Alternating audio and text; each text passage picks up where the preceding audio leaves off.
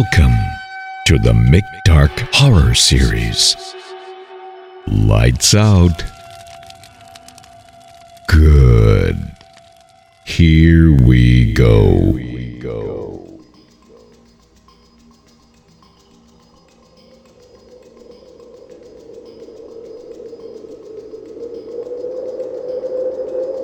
The wind is harsh and nipping at my nose. The field around me is barren. The pumpkins long ago have been harvested and gutted. Now it is a barren wasteland with nothing but rotten stems and vines. The decaying leaves crumble under my feet as I walk deeper into the heart of the field. I bury my nose and mouth into my scarf, sniffling as my nose begins to run. I glance down at the cardboard box I'm carrying, replaying what Mother Leona told me. Mother Leona was the town witch, if you could call her that. In modern times, it just meant that she was a recluse who seemed to know about things that would otherwise be impossible. She wasn't an average fortune teller, and in fact, hated to be referred to as one. She didn't read palms or talk to the dead. All she did was give advice and a nudge in the right but sometimes unnatural direction. I slowly opened the lid to the box and peeked inside. I'd gathered everything she told me and checked and double checked to make sure it was exactly right. First, there were three handfuls of three different types of berries. The first three to pop into my head, Mother Leona said. So, cranberries, strawberries, and blackberries coated the bottom of the box. Then there were four different types of spices in their pure uncut form vanilla, cinnamon, mint, and cocoa. The smell was sickeningly sweet and wafted out of the box. Next was four different maple leaves, all in the purest colors I could find. One a deep red, another in bright yellow, then a rusty brown, and finally a clear green. That was the hardest one to find, as all the trees had long since shed their dead appendages.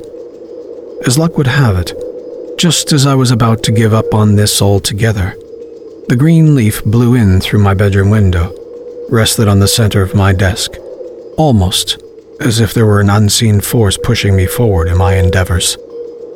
Then there was a bundle of twigs, tied together to resemble a stick person. I had to tie it together using my own hair, so this part took the longest. I had to wait for my hair to grow out just long enough to use it. It was a struggle to tie the pieces together in the shape I needed, as either of the frail twigs would break as I was tightening the hair, or the hair would snap and fall apart. Eventually, though, I got it to work. Last was a mason jar that contained my dead sister's eyes. Mother Leona had given me the jar, which held a purple, sticky substance. Getting my sister's eyes was easier than I had thought. All it took was a few crisp Benjamins slipped to the mortician. He didn't question why I wanted them, and I had the feeling he's done it before. My sister's eyes were a beautiful emerald green, and they stared up at me through the purple substance, and I could almost detect a hint of focus in them. Closing the lid, I keep walking and shivering in the cold. Then, as I reach the center of the field, the cold wind stops, signaling me to begin here. Kneeling down, I set the box to my side, pulled out a garden spade. The hole didn't have to be deep, but the box had to be completely covered in dirt. Digging, I find myself glancing over at the box, thinking about the next few steps and what it will all lead to. It didn't take long to dig a hole deep enough, the wet black earth easily moving out of the way. I pick up the box, hesitating for a moment before placing it in the hole.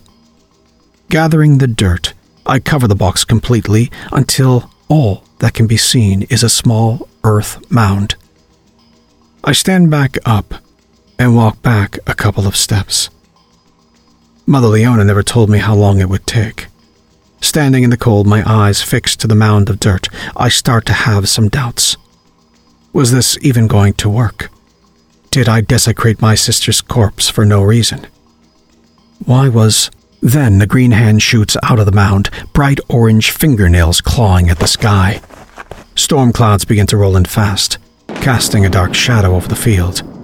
Startled, I fall back, tripping over a large pumpkin vine. The fingers twitch, and the skin appears to be made out of many small vines. Another hand shoots up, springing dirt everywhere and clawing at the ground. My heart races as I watch the thing start to pull itself out. A mass of dirt coated brown hair rises from the earth, and more of that vine covered skin. The smell of the seasoning hits me, and I can't help but cough. The head twitches to the side, and underneath the matted hair, I can see two bright green eyes looking at me. My sister's eyes. The thing stumbles on to two feet and stands before me. Its eyes are locked onto me and unblinking. Its entire body is made out of pumpkin vines and resembles that of my sister's. Its nails flash a bright orange and click together as the thing twitches. I slowly rise to my feet, my eyes never leaving the thing in front of me. I know it's not my sister, but her eyes pierce my heart, and I wish more than anything that it was.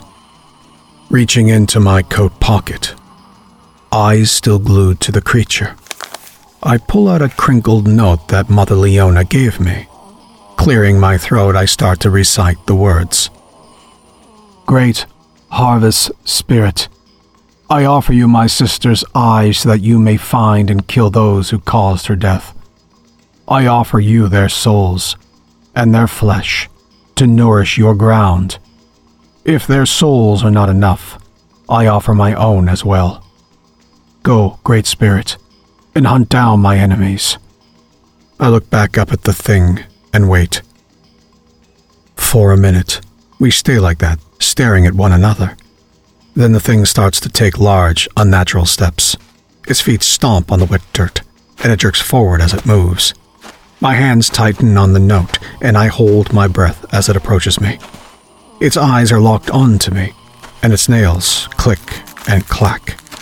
Then it looks past me and off into the distance. Slowly it goes around me, taking the smell of earth and seasoning with it. I stand still, too afraid to move. My eyes are locked on the hole in the ground where it came out of, and my heart beats against my temples. The storm clouds slowly inch away, and the chill autumn wind returns. When the sun peeks out from behind a cloud, I let out a held in breath, and I collapse to the ground. Tears start to stream down my cheeks, and I squeeze my eyes shut. My fingers dig into the wet soil and wrap around moist chunks. I let out a long wail, my grief finally settling on me. My younger sister my sweet, young, innocent sister. She had died after her very first frat party. Drunk, alone, and violated.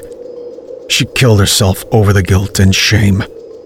They never found out who did it to her, just that it was multiple men. My sobs start to turn to maniacal laughter as I imagine those monstrous men being torn apart and devoured. I laugh as I know the very last thing they will ever see are my sister's emerald green eyes, the eyes of the girl they murdered.